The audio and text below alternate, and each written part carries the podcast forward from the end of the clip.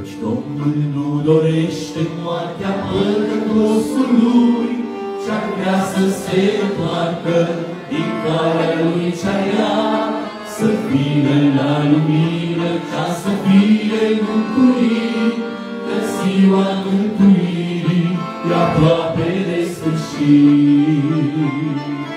Căutați pe Domnul, încă vreme se poate găsi, să chemăm numele Lui cel mare, care poate și azi mântui.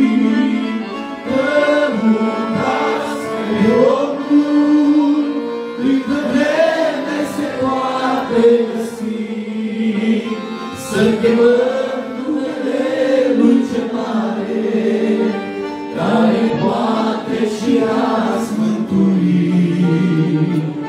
Căci Dumnezeu îmi ține seama tău necunoscut, a tare cunoștință în care te-ai spătut. El ți-a deschis o poartă sus pe care poți veni, e poarta mântuirii, deci nu mai să porni. Căutați pe Domnul, câtă vreme se poate găsi, să chemăm numele Lui cel mare, care poate și azi mântui. Căutați pe Domnul, câtă vreme se poate găsi, chemăm numele Lui cel mare, care poate și azi mântui. Căci Domnul pentru tine pe o cruce a murit, acolo la Golgota, ca să fii mântuit. Iar Tatăl din mărire, din mormânt l-a înviat, și marea Lui iubire poți fi și tu certat. Căutați pe Domnul, câtă vreme se poate găsi, să chemăm numele Lui cel mare, care poate și azi mântui.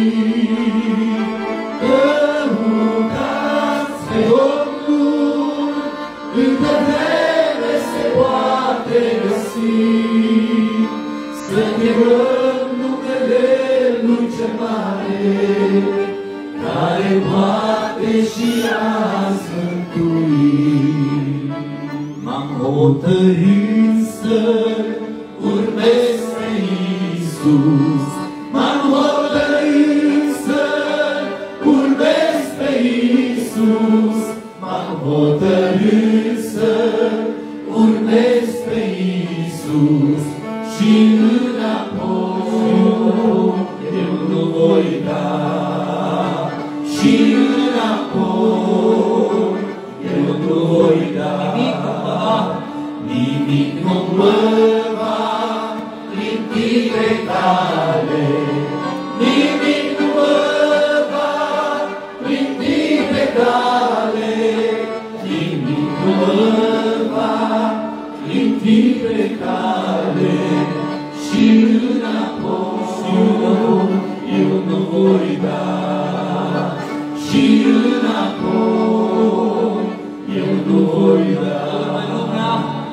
În urmă-i lumea, înainte-i crucea, în urmă-i lumea, înainte-i crucea, în urmă-i lumea, înainte-i Iisus, și înapoi eu nu voi da, și înapoi eu nu voi da. Renunț la lume, dar nu la Iisus. Renunț la lume, dar nu la Iisus. Renunț la lume, dar nu la Iisus.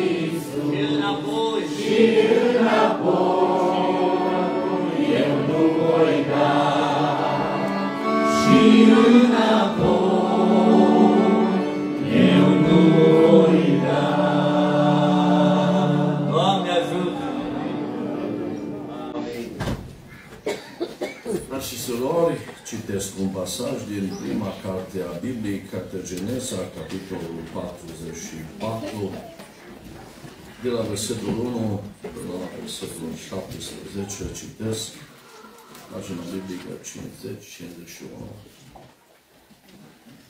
O istorie despre Iosif și frații lui.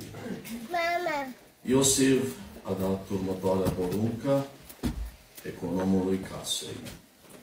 Umple cu merinde sacii oamenilor acestora cât vor putea să ducă și punea cintul fiecăruia la gura sacului său. Sătui și paharul meu, paharul de argint la gura sacului celui mai tânăr, împreună cu argintul cuvenit pentru prețul grâului lor. Economul a făcut cum îi poruncise Iosif. Dimineața, cum s-a grăbat de ziua, au dat drumul oamenilor acestora împreună cu măgarii lor. Dar abia ieșiseră din cetate și nu se depărtaseră deloc de ea, când Iosif a zis economului său: scoală-te, aleargă după oamenii aceia și când îi vei ajunge să le spui pentru ce ați răsplătit binele cu rău. De ce ați furat paharul din care bea Domnul meu și de care se slujește pentru ghicit? Rău ați făcut că v-ați spotat astfel.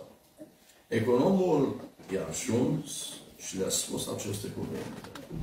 Ei au răspuns: Domnule, pentru ce vorbești astfel? Să ferească Dumnezeu pe robii tăi să fii săvârșit o asemenea faptă. Iată, noi ți-am adus din țara Canaanului argintul pe care l-am găsit la gura sacilor noștri. Cum am fi putut să furăm argint sau aur din casa Domnului tău? Să moară celor dintre robii tăi la care se va găsi paharul și noi înșine să fim robi ai Domnului nostru. El a zis: fie după cuvintele voastre.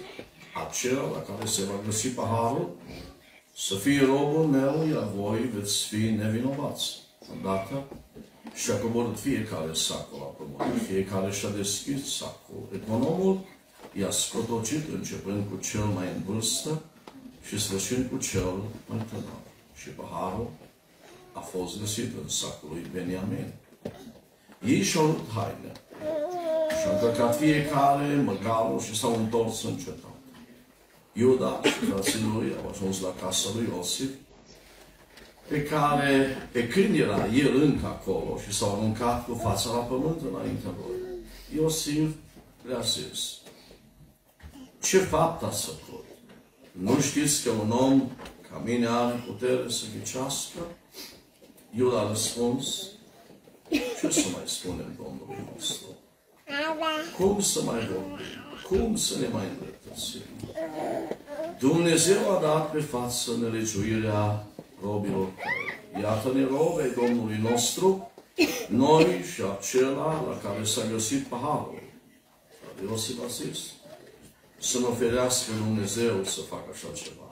Omul la care s-a găsit paharul va fi robul meu, dar voi suiți-vă în pace la Tatăl vostru. De aici, asta a fost citit, puteți să vă reașezați.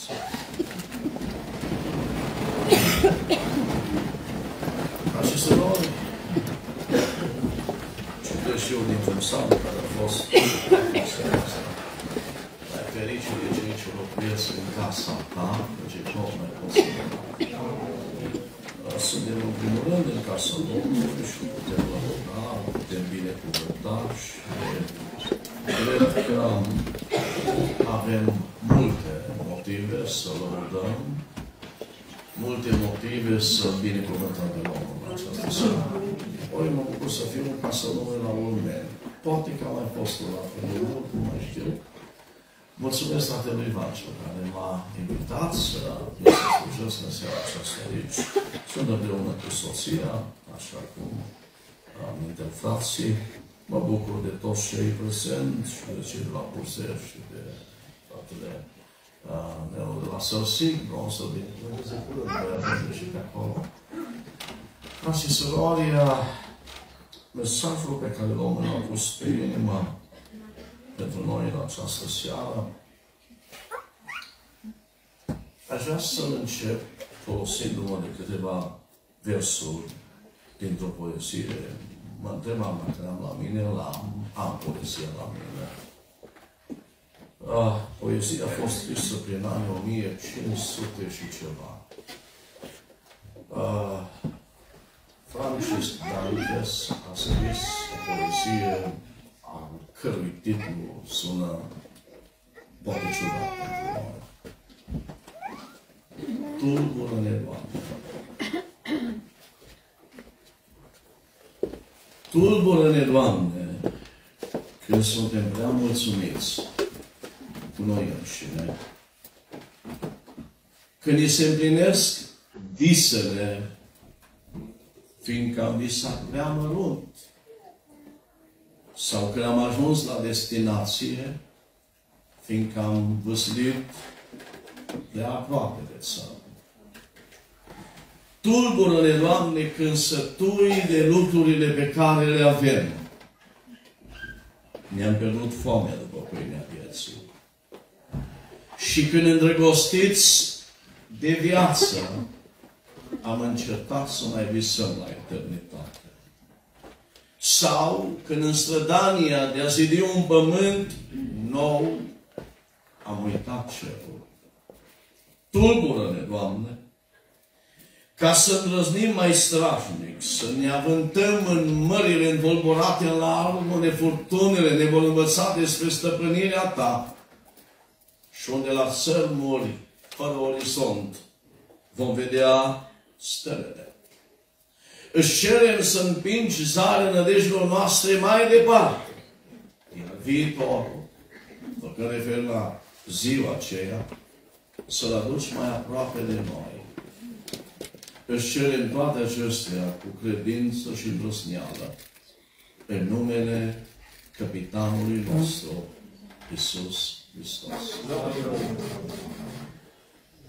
De regulă venim la casa Domnului să ne bucurăm. Și corect asta, le spune să intrăm cu laude de toți. Bucuria mântuirii pe care toți credincioșii ar trebui să o aibă, n-ar trebui să fie o extensie a vieții de credință, ci expresia vieții de credință. Să ne bucurăm. Biblia merge până acolo încât spune, ne bucurăm nu de necazuri, ci chiar de necazurile noastre. Dar probabil de puține ori venim la biserică, gândindu-ne de Dumnezeu ne tulbură în seama asta. Face Dumnezeu lucrul acesta? Știți că la un moment dat, în Evanghelia după Matei, spune, n-am venit să aduc pacea pe pământ, ci am venit să aduc sabia. Sau am venit să aprind un foc pe pământ, spune într-o altă împrejurare Mântuitorul. Și vreau numai decât să-l aprind. Cum se împacă versetele acestea cu cuvintele care, pe care noi le știm și ne-am obișnuit atât de mult cu ele? El a venit să caute și să mântuiască ce a pierdut. Există o contradicție între primele două versete și cel din urmă n-a venit să aduc pacea, ci sabia. Doi, am venit să aprind un foc pe pământ. Cu siguranță nu există contradicție. Scopul pentru care El a venit în lumea aceasta a fost acesta și este. A venit să caute și să mântuiască ce era pierdut. Dar modul în care o face este uneori acesta, scoate sabia. Modul în care uneori îi aduce pe oameni la El, că mai prinde și câte un foc. Scopul este unul special. unul corect, unul adevărat. A venit să caută și să mântuiască. Cum o face? Căile lui Dumnezeu sunt nepătrunse. Poate mesajul din această seară, frați și surori, ne va tulbura un pic. Dacă am visat prea mărunt, poate n-am pe loc să fim tulburați. Dacă între timp ne-am pierdut foamea după pâinea vieții, fiind prea sături de ce avem, poate n-ar fi rău să fim tulburați. Dacă credem că putem face din pământul acesta un rai uitând de cer, poate n-ar fi greu sau rău, nu greu, rău, să fim tulburați un pic. Amin. Eu cred că autorul care a scris poezia aceasta, tulbură-ne, Doamne, n-a greșit. Mesajul din această seară vrea să răspundă la câteva întrebări. Prima întrebare. Frați și surori, ne simțim noi oameni binecuvântați de Dumnezeu? Nu mă îndoiam de faptul că toți vom răspunde, da? Dar pe cineva să putem spune asta? Că suntem sănătoși? Pe ce ne bazăm când spunem că suntem binecuvântați? Că avem tot ce ne trebuie? Să folosesc o expresie din textul citit în seara asta. Spune, umple cu merinde sacii oamenilor acestora cât vor putea să ducă. De unde știm că suntem binecuvântați? Că avem sacii plini?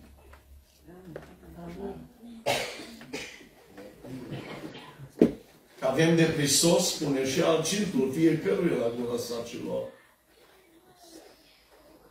De unde știm? Oare n-am ajuns să confundăm bunăstarea pe care Dumnezeu ne-o dă și pentru care ar trebui să-i mulțumim? Oare n-am ajuns să confundăm cu binecuvântarea adevărată? Ce înseamnă să fiu binecuvântat? Ce înseamnă? A doua întrebare la care vreau să răspund în această seară este, frați și surori, legat tot de binecuvântare sau de bunăstare, am simțit vreodată în viața aceasta că deși avem parte de tot ce avem nevoie și cred că noi niciunul aici să nu aibă. Nu doar că avem nevoie, avem mai mult decât avem nevoie. Avem mai multă pâine decât putem mânca și nu fac referire strict la pâine, ci la hrană. E drept asta? Amin. A simțit vreodată că deși avem mai mult decât avem nevoie, se ruga fratele Vasile aici, în inimă, totuși există un gol? De ce? De ce? Să vezi mâna lui Dumnezeu în viața dumneatale, peste casa dumneatale, tot felul de, se voi ale numi omenește, binecuvântări, avem ce ne trebuie.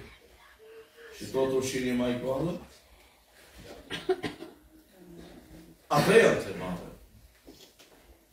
Ați simțit vreodată, frați și surori, ca frații lui Iosif, care au venit a doua oară în Egipt să cumpere grâu, ca anumite lucruri din viața aceasta, care cândva ne dădeau, mă identific și pe mine cu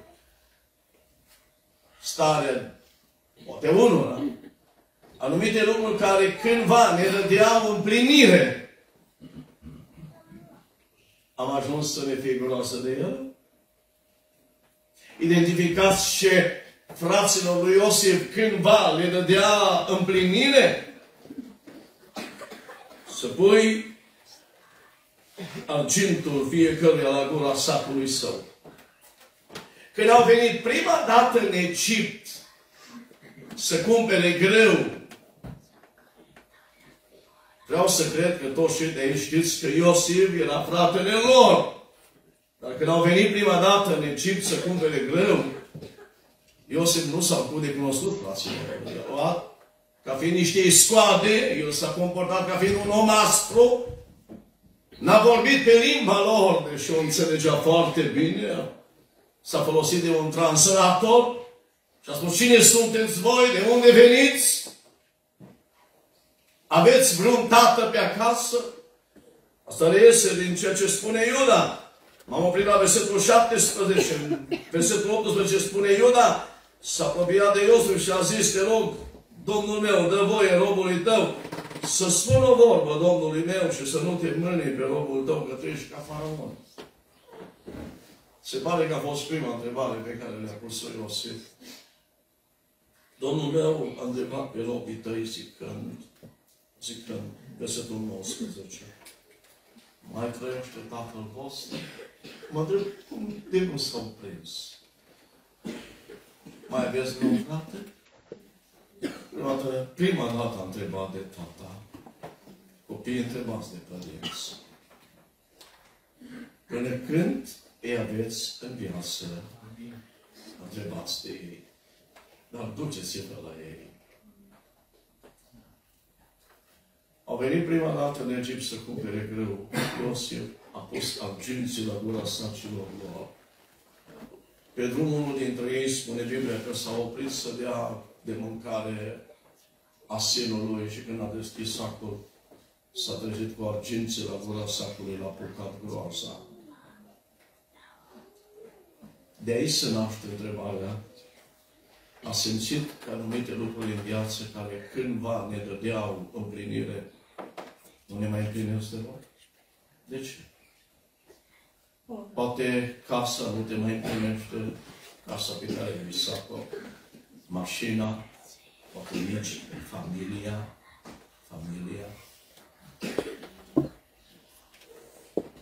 Și în fine, a patra și ultima întrebare. E bun Dumnezeu cu noi, frați și surori? Cea mai ușoară întrebare, la de fapt, este cea mai grea din punctul meu de vedere. Uitându-mă la istoria acestui pasaj biblic. E bun Dumnezeu cu noi? Mă voi repeta până în întrebare, de unde știm asta? Că suntem sănătoși? Că avem copii lângă noi? De unde știm Biblia? Nu neg că și acestea sunt indicii ale bunătății Lui.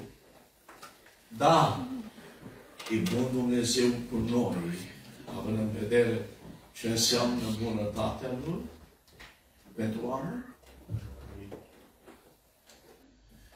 Pasajul pe care l-am citit în această seară ne prezintă istoria acestui mare om al Vechiului Testament, pe nume Iosif.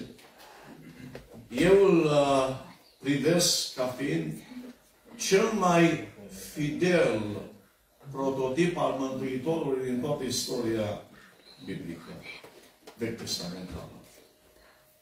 Nu există, cred eu, niciun alt personaj din Vechiul Testament care să se asemene atât de bine cu Iisus ca și Iosif. Între ei există câteva asemănări în ce privește viața lor, pe care doar vreau să le punctez. Și apoi vei anunța subiectul mesajului din această seară, ca răspuns la cele patru întrebări puse.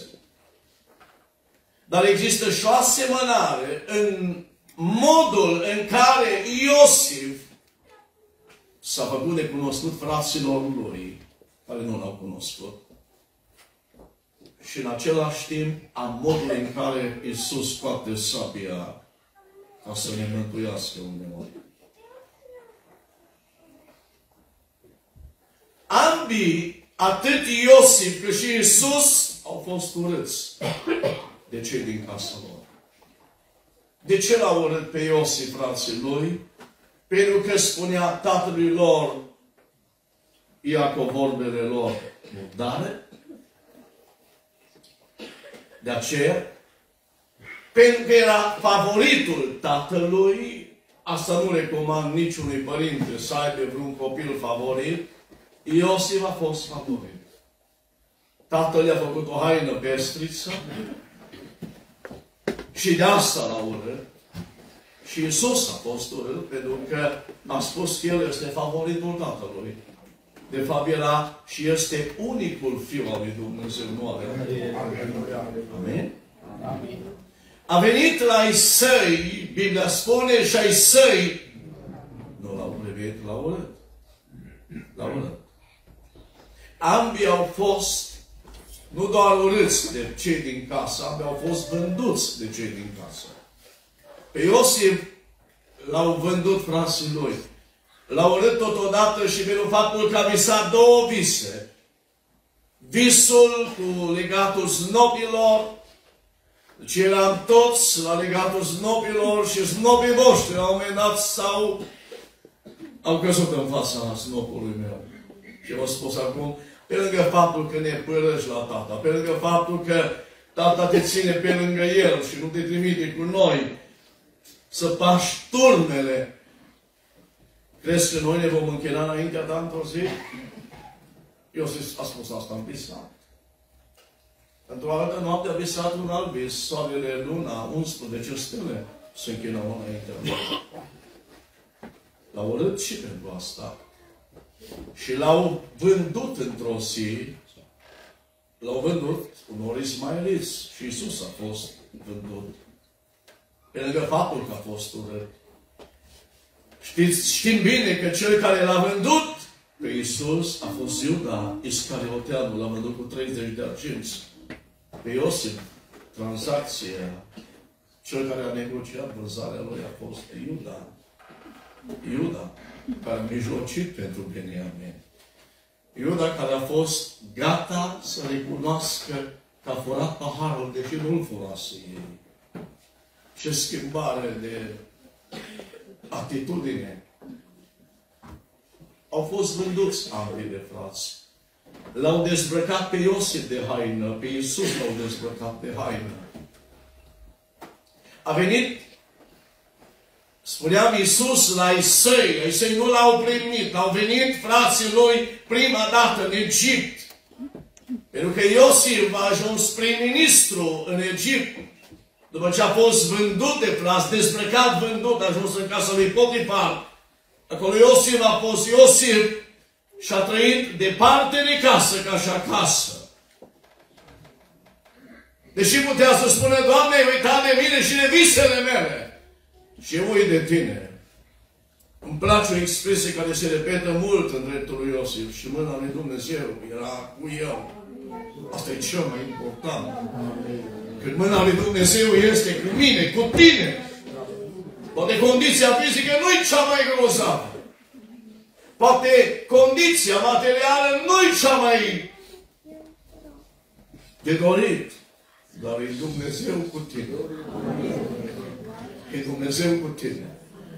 Când soția lui Potifar l-a învinuit că s-a dat la ea, a ajuns în temniță și Biblia spune Dumnezeu a fost cu el. Și mare har să-L ai pe Dumnezeu cu tine.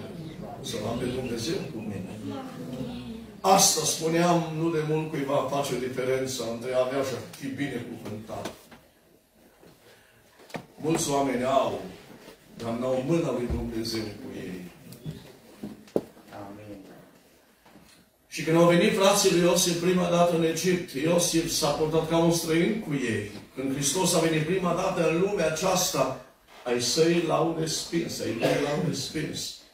Când frații lui Iosif au venit a doua oară, probabil și nu probabil, cred că știți că atunci când Ștefan a fost omorât, primul martir al credinței, l-a punctat și când frații lui Iosif au venit a doua oară, sântele lui Iosif s-a făcut de cunoscut fraților lui și faraon afla din ce neam era Iosif.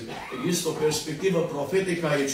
A venit Hristos prima dată la Isai, nu l-au primit evreii și astăzi așteaptă să vină Mesia. Dar Mesia l-a venit de mult. Când va veni a doua oară, vom recunoaște că El este. Între timp, până când Iosif s-a făcut de cunoscut fraților lui, când au venit a doua oară, Iosif s-a căsătorit E o altă perspectivă profetică aici. Până El va veni a doua oară și eu cred că vine între tirul și luat o bileasă dintre neamuri. Noi suntem biserica față. Noi suntem mireasa lui Hristos. De aceea pentru mine între cei doi există o asemănare cum nu există între Iisus un alt personaj din Biblie.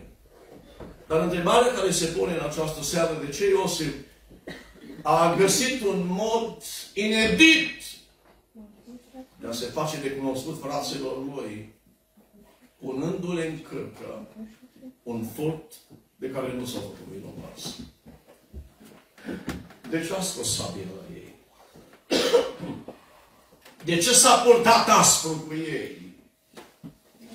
De ce a pus arginții la gura sacilor lor? De ce? De ce?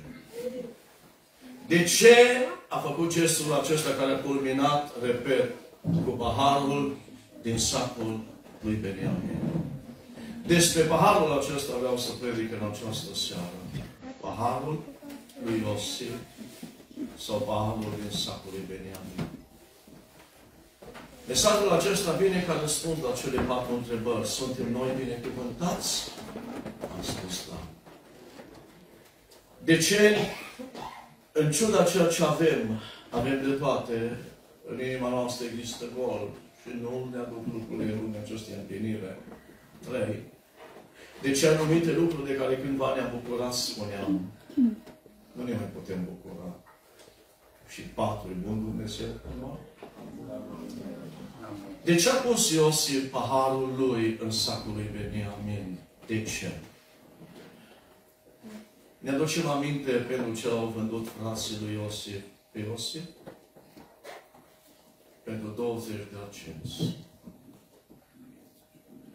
Oare întâmplarea face că Iosif a spus economului lui în capitolul 42, versetul 25, ce au venit prima dată, despre asta citesc, și Iosif s-a purtat aspru cu ei, i-a întrebat de tata, de părinți, de tatăl, de fratele lui. Iosif a poruncit să li se umple sacii cu greu. Să li se umple. Să pună argintul fiecăruia în sacul lui și să li se dea merinde de drum. Și așa s-a făcut. Mă tot întreb, s-au prins? Ei și-au încărcat greul pe măgar și au plecat. Unul din ei și-a deschis sacul ca să dea nutrețe măgarului în locul unde au poposit peste noapte. A văzut argintul la gura sacului și a zis fraților săi: argintul mi s-a dat înapoi și iată-l în sacul meu. Atunci li s-a tăiat inima și au zis unul altuia tremurând: cine a făcut Dumnezeu? Eu întreb, Dumnezeu a făcut asta? Cum de l-a inspirat pe Iosif să facă asta? S-au întors acasă și a spus tatălui său, înainte să deschidă fiecare saci: ne-am dus în Egipt, omul acela ne-a luat drept iscoate. Și noi i-am spus, suntem 12 frați, fii ai tatălui nostru, unul nu mai este. Cel mai tânăr este ascultatul nostru în țara Canaan. Și omul acela, care este domnul țării, ne-a zis: iată cum voi cunoaște că sunteți oameni de treabă. Lăsați la mine pe unul din frații voștri. De timp pe Simon am ținut, l-a ținut în lanțul, cel puțin până au plecat ei de acolo. Și le-a povestit tatălui lor ei ce s-a întâmplat. Când și-au golit sacii, spune versetul 35, iată că legătura cu agitul fiecărui era în sacul lui ei și tatăl lor. Au văzut legăturile cu argintul și nu s-au bucurat, s-au temut. Repet, oare întâmplarea face că Iosif pusese arginți la gura sacilor lor? Ce vrea să le spună Iosif? Pentru arginți m-ați vândut. Arginții se vor întoarce împotriva noastră. Știți că Dumnezeu face asta? Frați și surori de la Ulmeni, fac o afirmație de la care eu cred că nu există excepție. Este o regulă. Este o lege. Dacă Dumnezeu e bun cu noi,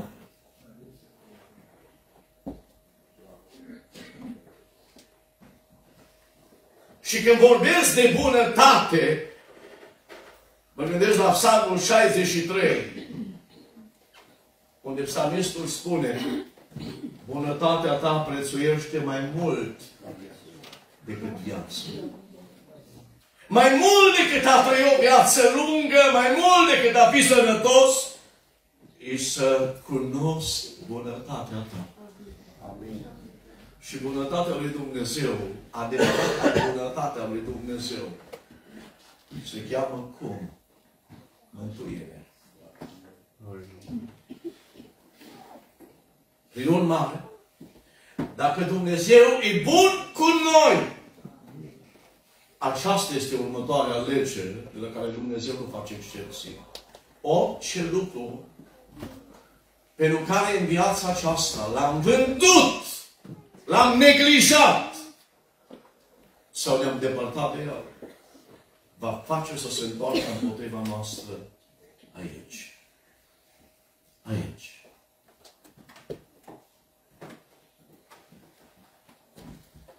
S-a făcut tăcere. Am emoție să spun lucrul acesta. În Psalmul 25, psalmistul spune: încep așa, la tine, Doamne, îmi înalt sufletul, în tine, Dumnezeule, mă încred, ca să nu fiu dat de rușine. La un moment dat spune: Domnul este bun și drept. Dar de unde știu asta? Îmi arată calea. De bun cu mine, mă mântuie. Te-i bun cu mine, mă mântuie. Să mai repet o dată? Te-i bun cu mine, mă mântuie. Amin. Și uneori nu ne poate mântui. Și noi nu putem fi mântuiți dacă inima noastră e legată de altceva, de lumea asta, de arginți, de bani, de lucruri trecătoare. Amin. Și dacă e bun cu noi, în primul rând, ca să ne dezlipească inima de el. Doi, ca să descoperim sensul și scopul vieții. Va îngădui ca acele lucruri care cândva ne dădeau împlinire să nu mai găsim plăcere în el. Să nu mai găsim bucurie în el. Când au vândut pe Iosif pentru 20 de arginți, cei 10 frați care pășteau turma tatălui lor, s-au întors acasă cu câte 2 arginți de căciulă. Vreo 15 ani n-au spus la nimeni nimic. Cel puțin 15 ani. Probabil eu fi întrebat nevestele lor: de unde aveți câte 2 arginți? Fiecare 2 arginți. Fi spus: am vândut. De jertfă. Da, l-au vândut. Mielul de jertfă. L-au vândut. Arginții pentru care l-au vândut s-au întors împotriva lor de data aceasta. Am o întrebare pentru noi toți în această seară. E ceva pentru care noi îl neglijăm pe Dumnezeu?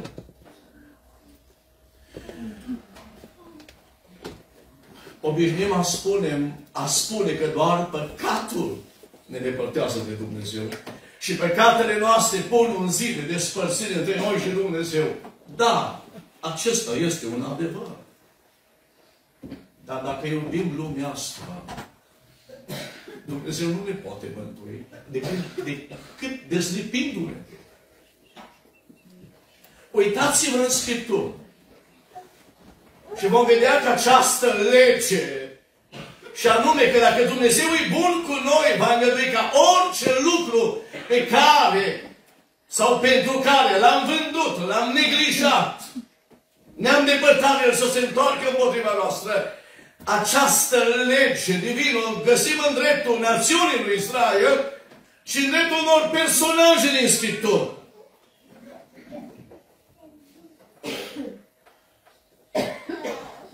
Despre Israel, Biblia spune că l-au vândut pe Dumnezeu pentru niște bovnici.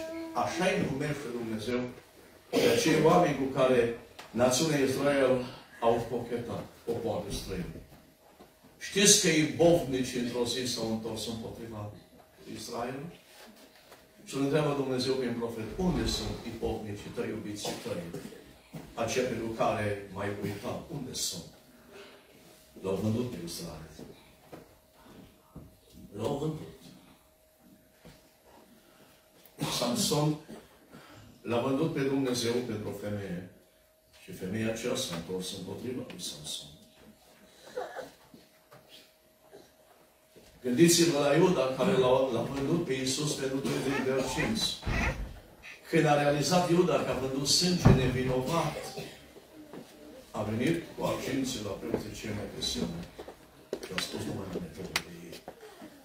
Când v-am împlineau, băga mâna în pumnă. Când femeia aceea a spart vasul cu acel parfum extrem de scump, Iuda a zis, ce rost are nisip asta? Miros a fi putut vinde banii să se dea la sărăci.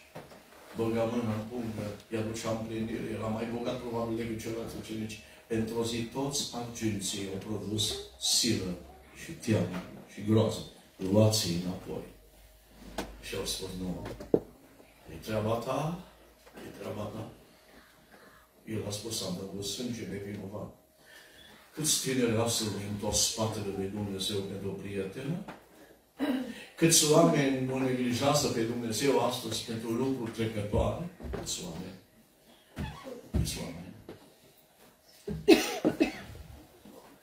Câți creștini astăzi care se numesc creștini au ajuns să fie lumești? Pentru că orice lucru, orice lucru din viața aceasta care mă face pe mine, și puteți să aplica pentru Dumnezeu, să-mi pierd dragostea pentru Dumnezeu, mă definește a fi lumești. Poate fi casa, poate fi familie, poate fi chiar copii. La ce țin mai mult decât la Dumnezeu într-o zi se întoarce împotriva mea? Până acolo îndrăznesc a merge încât a spune, dacă la copii țin mai mult decât la Dumnezeu, Dumnezeu va îngădui ca cei copii să se întoarcă împotriva mea într-o zi. Vă dau un exemplu clasic în această seară. Un tată care și-a cinstit copiii mai mult decât pe Dumnezeu. Cine a fost acela? Eli. I-a spus Dumnezeu, Eli,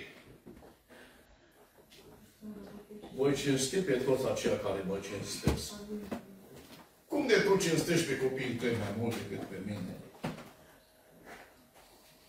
Știți că fiul Eli s-a întors împotriva lui? În ce sens? Poate dădeau bună ziua. Poate respectau ca tată. Dar cred că cel mai groaznic lucru prin care un copil se poate întoarce împotriva noastră este să nu ne calce pe unul. Nu există mai mare durere. Să nu vină unde te duci tu. Sau dumneatale, scuzați-mi expresie. Să nu trăiască la nivelul pe care tu l-ai trăit. Poate că l-ai iubit mai mult decât pe Dumnezeu.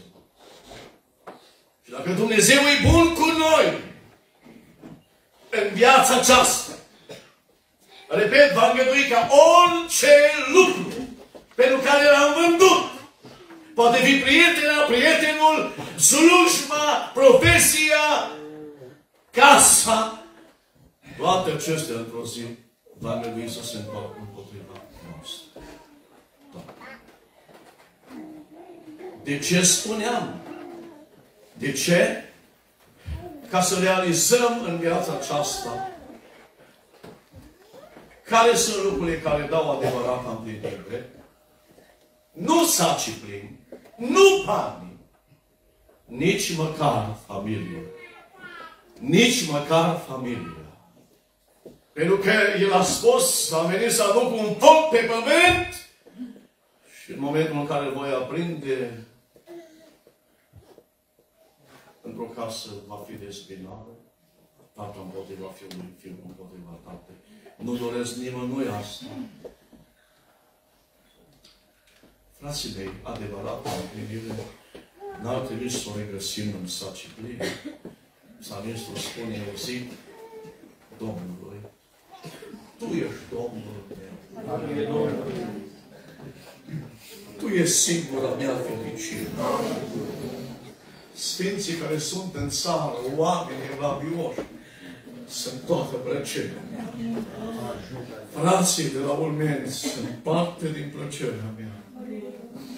Eu zic Domnului, Tu ești Domnul meu!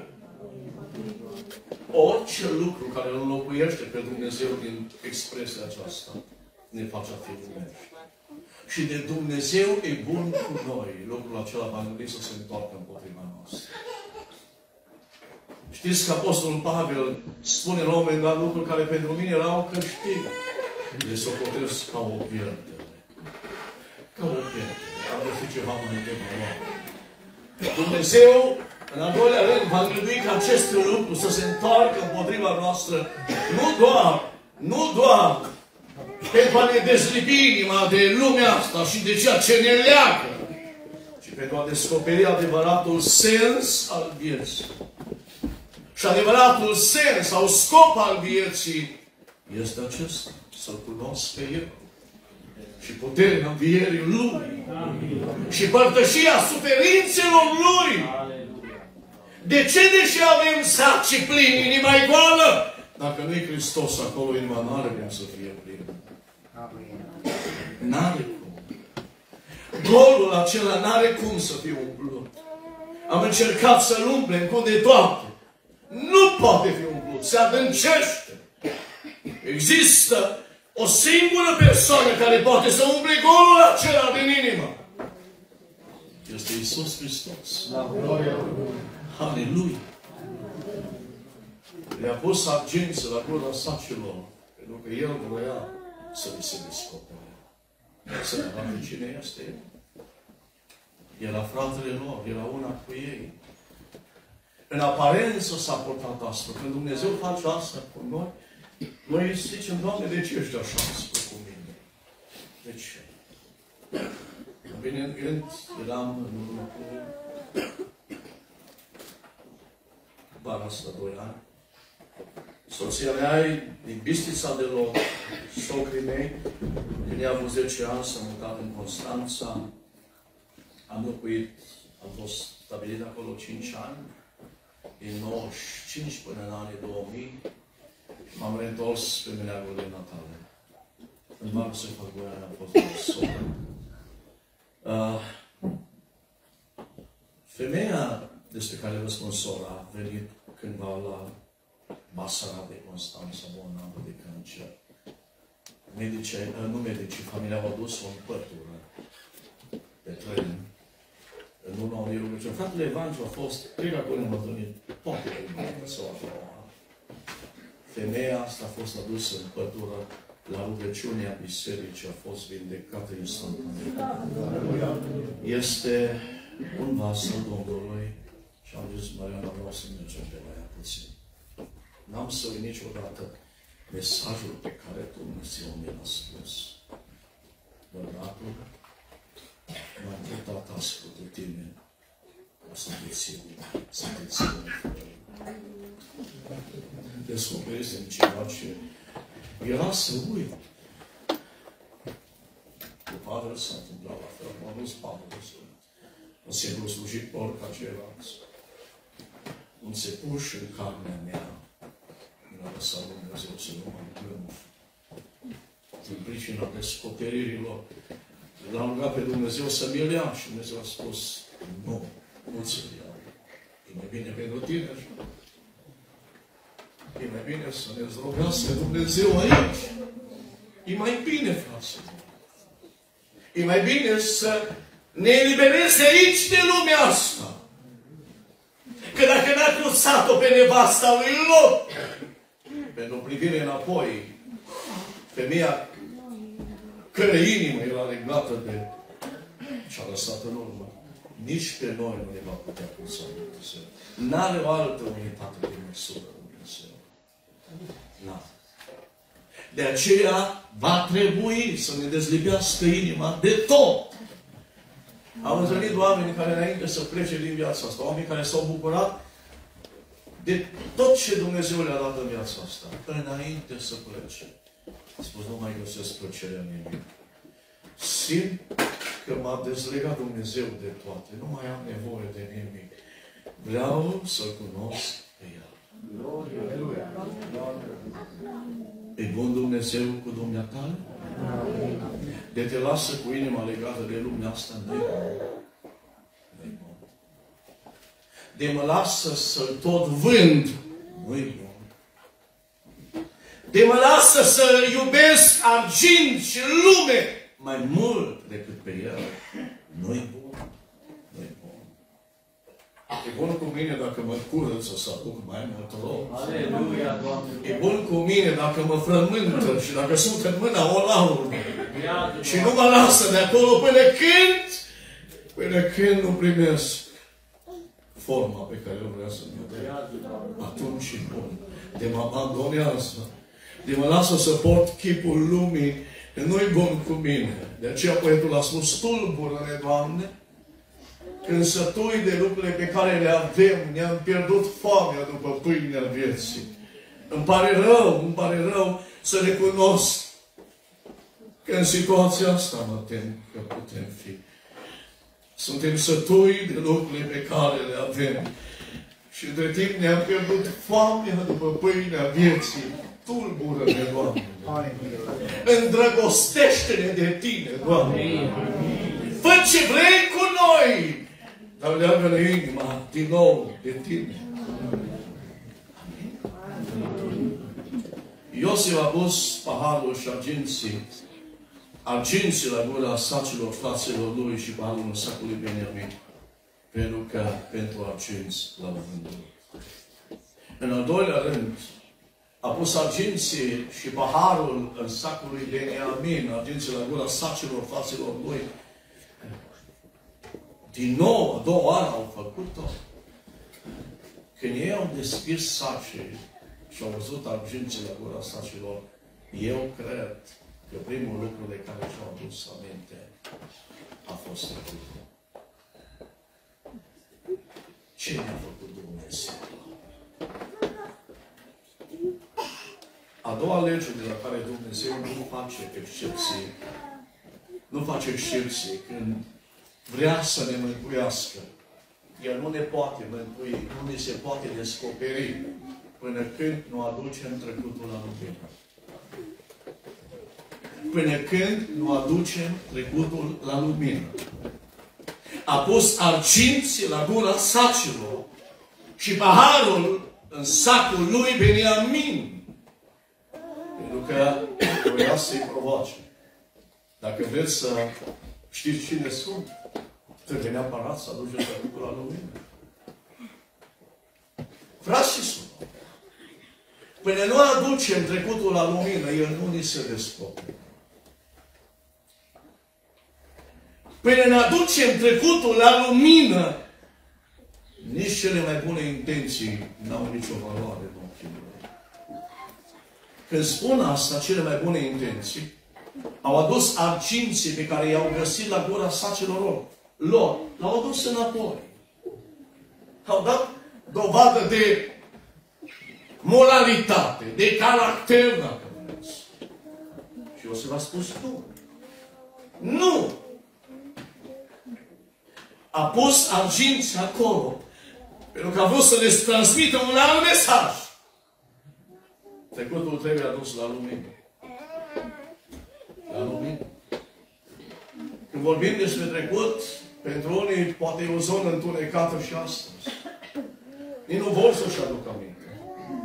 Poate între timp ai făcut fapte bune, dar nu se adus trecutul la lumină. Poate între timp ai făcut lucruri extraordinare. Poate te-ai botezat chiar. Poate chiar slujești în adunare, prin cântare, prin mesaj. Până când Când cineva nu aduce trecutul la lumină, Dumnezeu nu se descoperă în toată măreția, toată puterea. Și nu zidește cu nimeni vreo relație până când nu-și aduce trecutul la lumină. Cu nimeni. A pus arginții și paharul în sacul lui Beniamin să le transmită acest adevăr. E biblic. Vrea cineva să fie mântuit?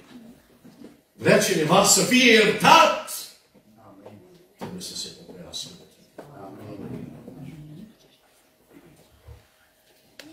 Trecutul l-aș putea compara, fi nu sunt singurul care compară, cu o privire în oglinda retrovizoară.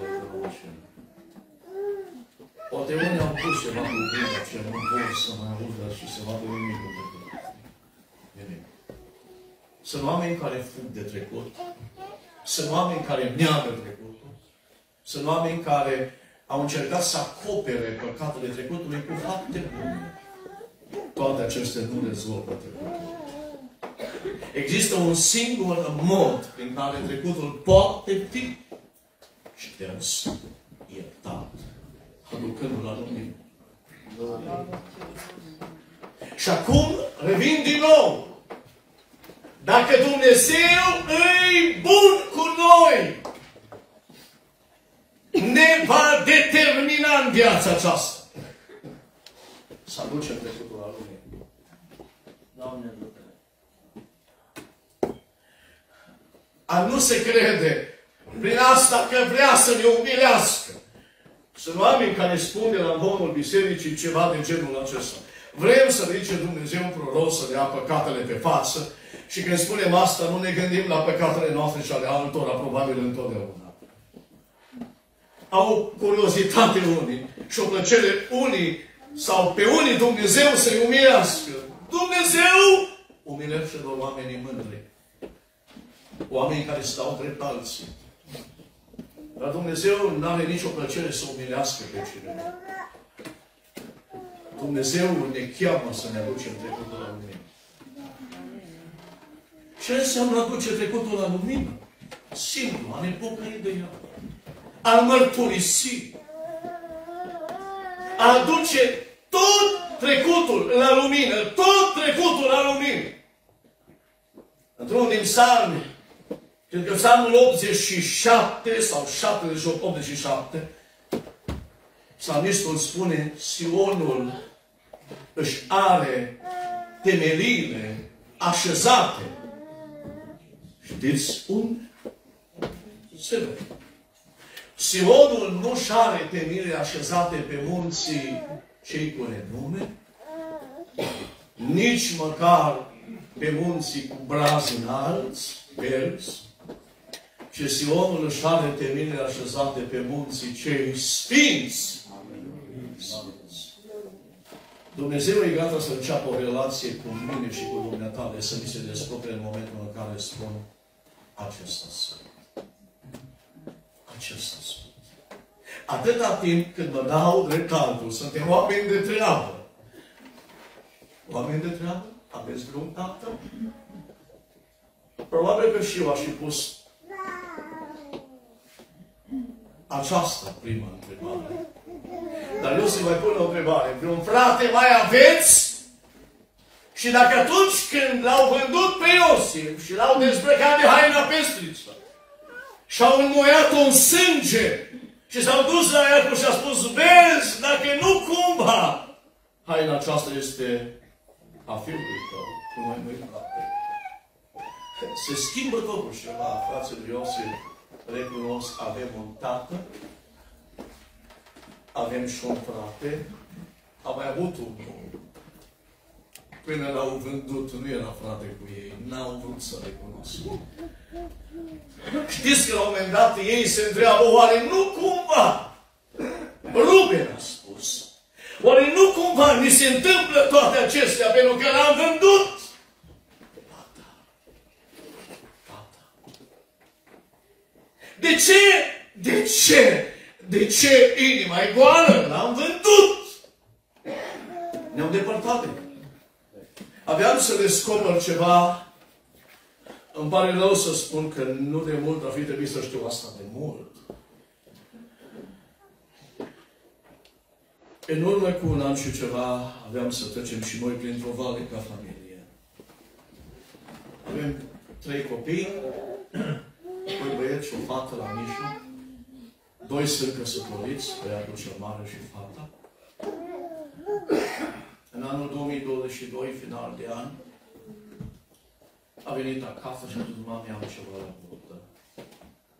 Ca să trec repede peste toate detaliile, la final a fost operată.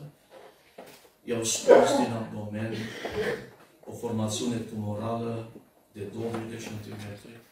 Mărturisesc, nu mă pune în lumină ce spun, a tremurat camera de mine.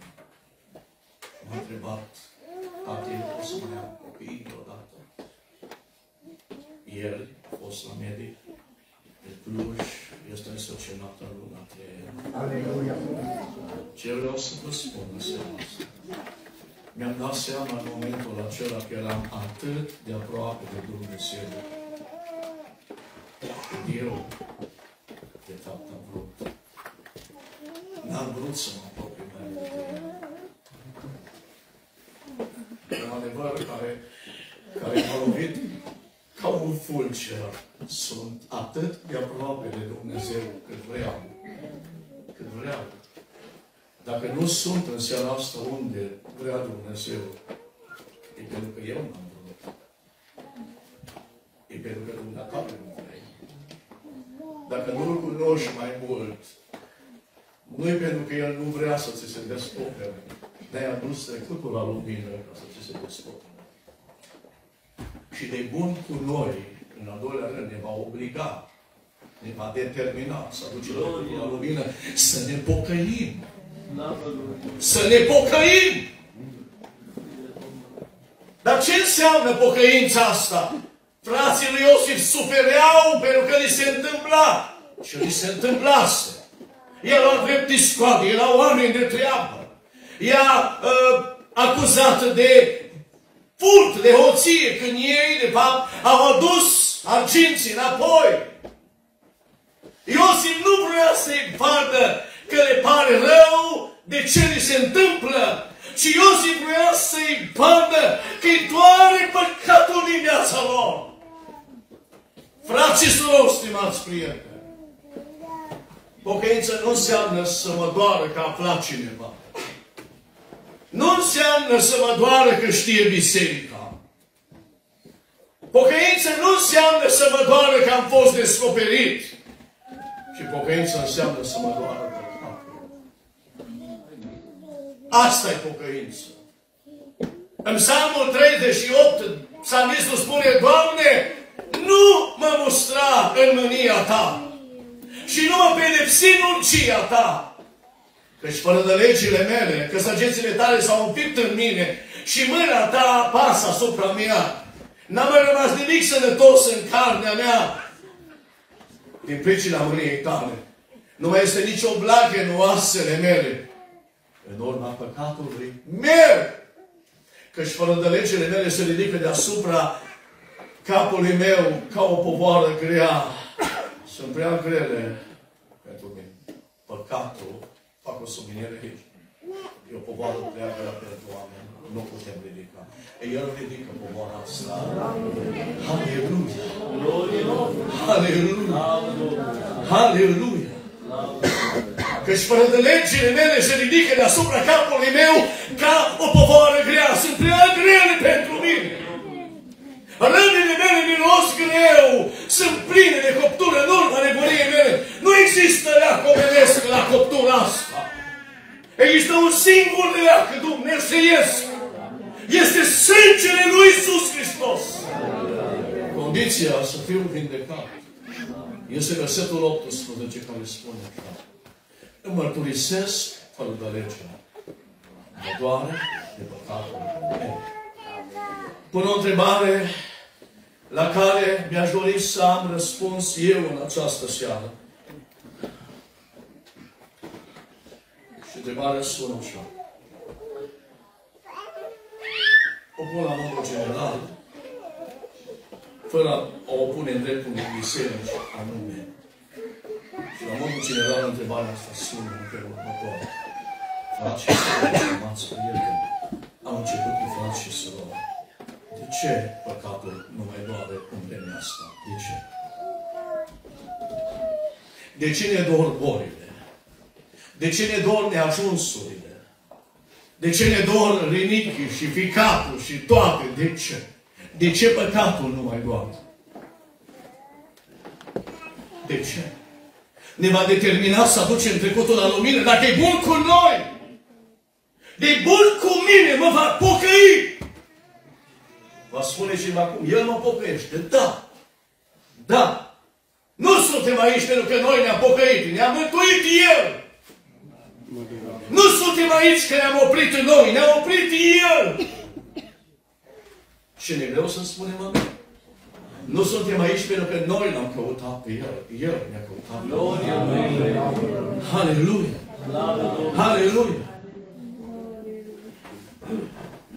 Îmi mărturisesc fără de legea, mă, Doamne, de păcatul meu. Iosif a vrut să-i vadă pe frații lui că simt durerea, nu pentru ce li se întâmplă, ci pentru că l-au vândut. Doare pe cineva în seara asta faptul că îl vinde prin absenteismul de la casa de rugăciune? Doare pe cineva în seara asta? Îl doare pe cineva de faptul că inima lui nu-și mai găsește plăcerea din el? Doare pe cineva? Mă doare pe mine? Mă doare pe mine că nu mă mai pot ruga și că n-am putere în rugăciune? Mă doare? Mă doare? Mă doare? Că ochii mei nu mai găsesc plăcere în căile lui? Mă doare asta? Sau atâta timp cât frații mă aud predicând, cântând, mă simt bine că mă ascultă. Dacă viața mea este neroditoare, ce rost are cât mă ascultă? Ce rost am?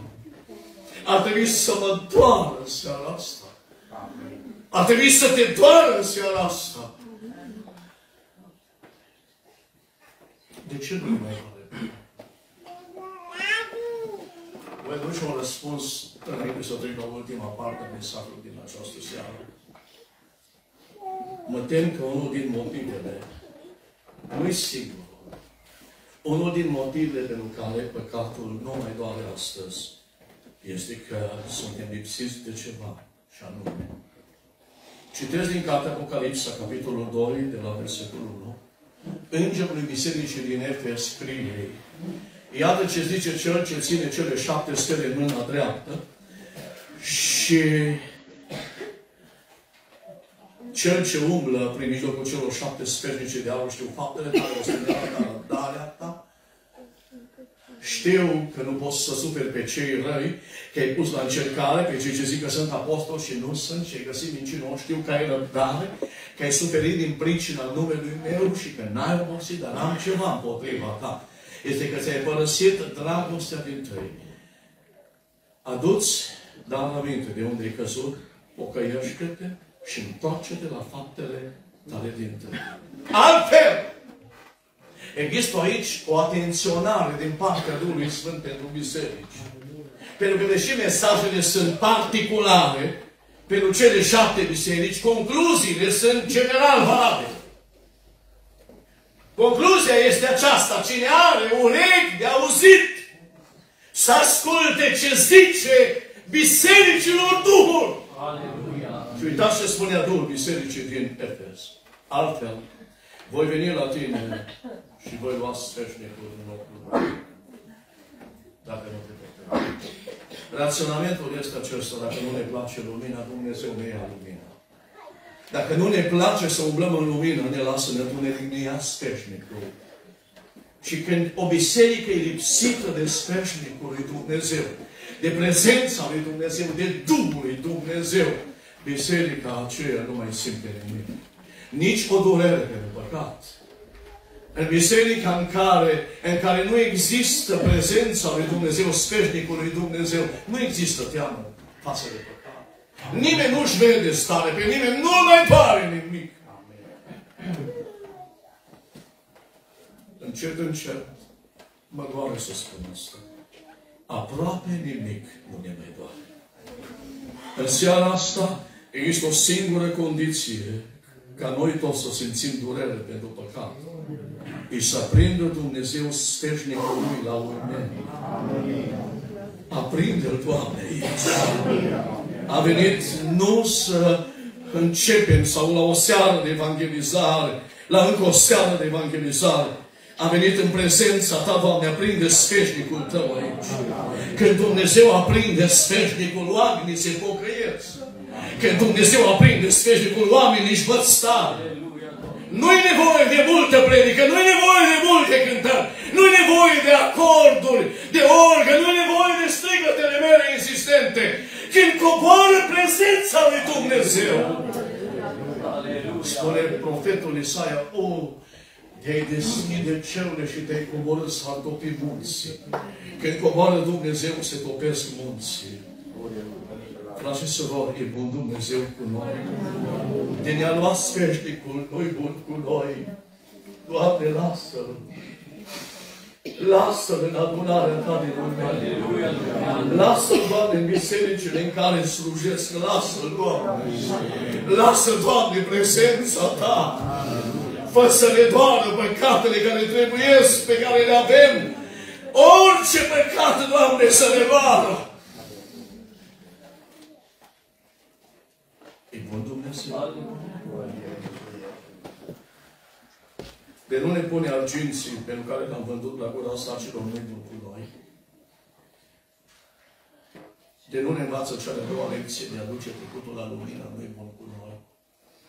Pentru că iertare nu înseamnă să-i saci plin. Și iertare înseamnă să ai bucuria că-L cunoști cu El. Aleluia!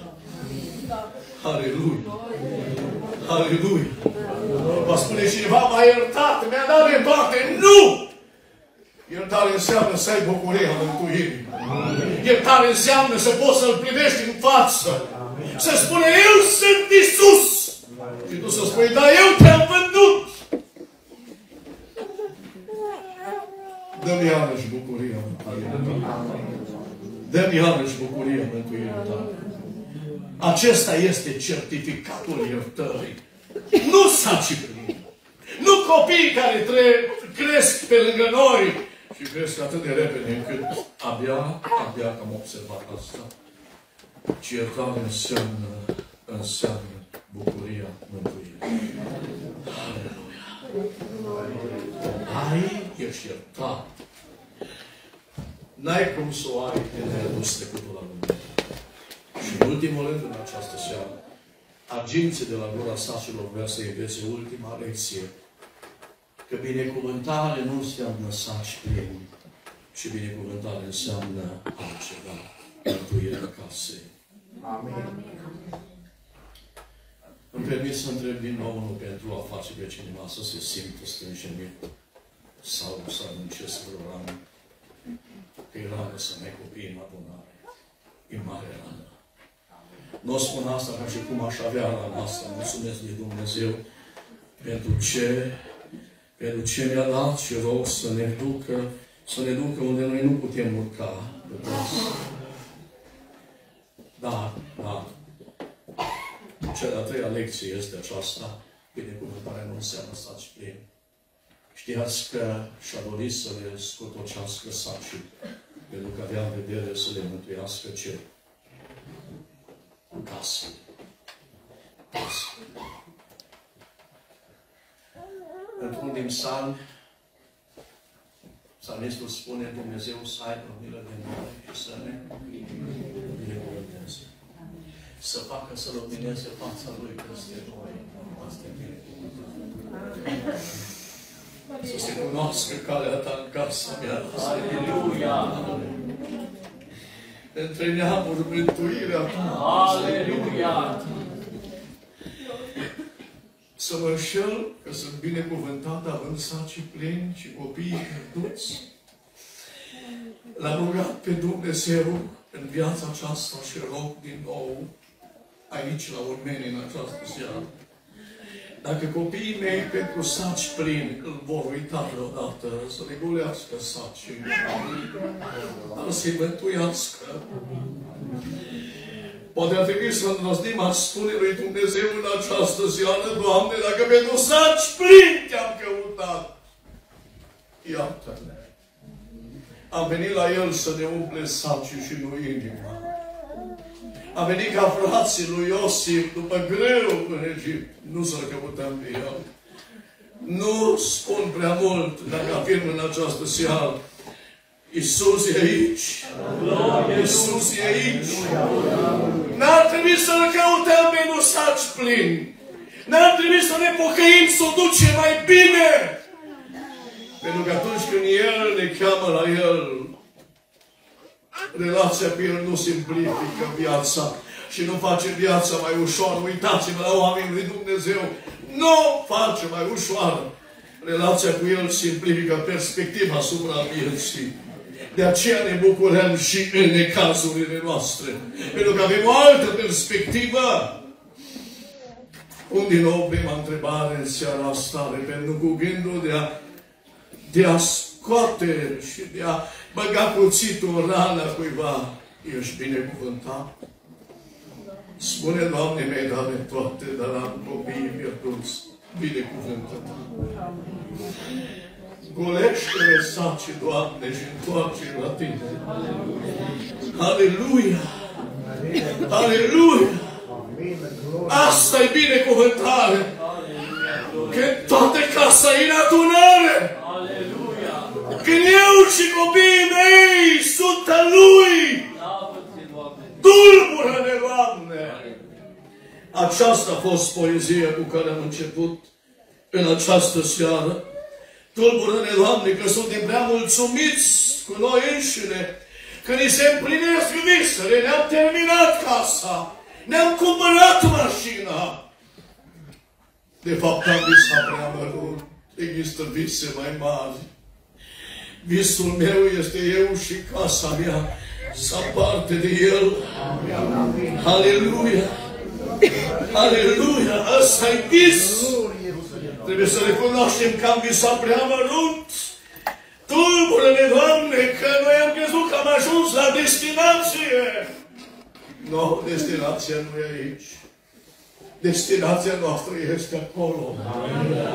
Este la Dumnezeu. Știm în adevăr că dacă se desface casa pământească, acordului nostru trupesc, avem în cer la Dumnezeu altă casă. Acolo este destinația noastră.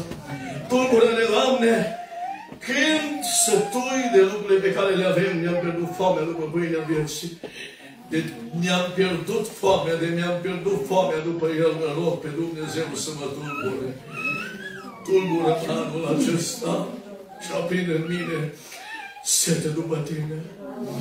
Ne dor să vii iarăși la noi, spunea un poet în versuri.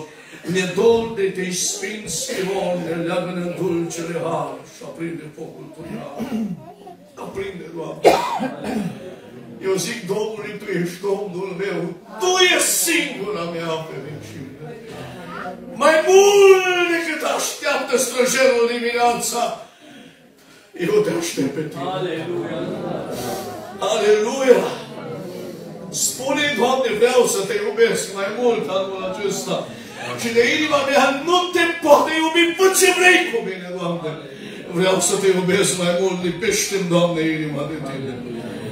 Și Te rog, iartă-mi în seara asta. Adu-ți trecutul la lumină. De bun Dumnezeu cu Tine Te va cerceta în seara asta. Aici îți poți mărturisi păcatele. Aici este Iisus Hristos. Cu orice pată vină la izvorul salvator. Cu cât o sper mai uite, cu atât iese mai ușor. Și spune, Doamne, iartă-mă că am crezut că de-am saci plini. Sunt binecuvântat. Te rog, urmărește-mi copiii anul acesta. Ia-le! Ia-le, Doamne, ia-le! Golește-le saci! Dacă trebuie, ia-le sănătatea și întoarce-le fața spre Tine. Ia-le ce vrei, dar mântuiește-mi casa, Doamne. Aș vrea să ne ridicăm pentru rugăciune. Aleluia! Cred cât am putea să spunem în rugăciune. Fii bun cu noi, Doamne! Fii bun cu noi! Fii bun cu casa mea! Fii bun cu frații mei de la Ulmeni! Fii bun cu frații mei de la Baia Mare! Fii bun cu noi! Lipește-ne inima de tine, iartă-ne! Dă-ne iarăși bucuria mântuirii tale! Anul acesta, binecuvinte casele noastre! Mântuiește copii! Mântuiește soți! Mântuiește soții! Mântuiește-te, rog, Doamne! Fii bun cu noi! Ne rugăm cu toți! O, Doamne! O, Doamne! O, Doamne!